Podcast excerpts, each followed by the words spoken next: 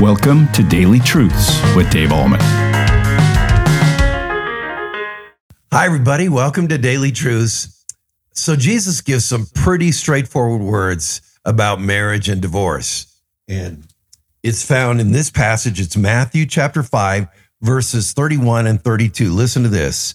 It was also said, Whoever divorces his wife, let him give her a certificate of divorce.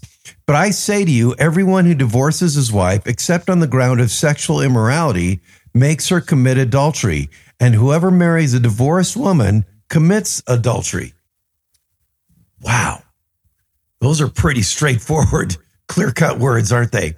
Now, why did Jesus say this? Well, in Old Testament times, if a man wanted to divorce his wife, he could do it for any reason you know, for the burnt toast, or or maybe uh, she overslept, or maybe she uh, she wasn't taking care of the kids like he thought she should, and all this kind of stuff. And so men wrote divorces in Old Testament times in civil court for very frivolous reasons. So Jesus here is saying, "Hey, let me give you a new law regarding how marriage is to be edified and strengthened and what you ought not to do. And so he talks about sexual immorality being the reason why you can permit a divorce to take place. Well, what's he talking about? Sexual immorality. He's talking about unfaithfulness during an engagement or unfaithfulness during marriage or incestuous relationships or number four, an unrepented marital unfaithfulness. So that's what he's talking about when he talks about sexual immorality. And he's saying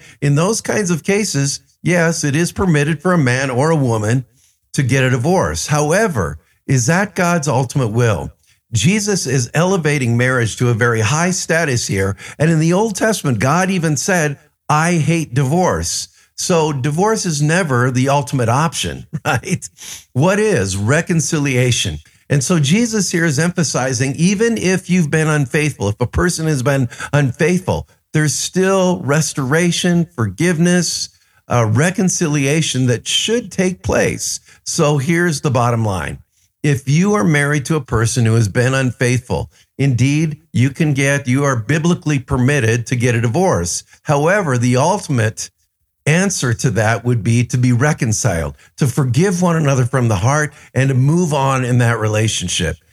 These are not popular words in this day and age because people get divorces for all kinds of reasons that are unbiblical. But here, and really, there's two different biblical reasons why we can pour, um, receive a divorce, and they are number one, marital unfaithfulness, and number two, desertion. Beyond that, reconciliation should take place. And even if a person has been unfaithful in the ways we've already documented, reconciliation still should be worked on, and we should do whatever we can to restore the relationship. So, tomorrow, since Jesus talks about this so straightforwardly, I'm going to be sharing five biblical ways to strengthen your marriage. And I hope you tune in. So that's today's daily truth. Have a great day in Jesus Christ. Thank you for tuning in to Daily Truths with Dave Ahlman.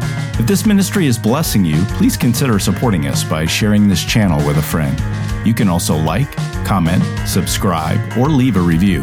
This helps us tremendously. Come back tomorrow for your next Daily Truth.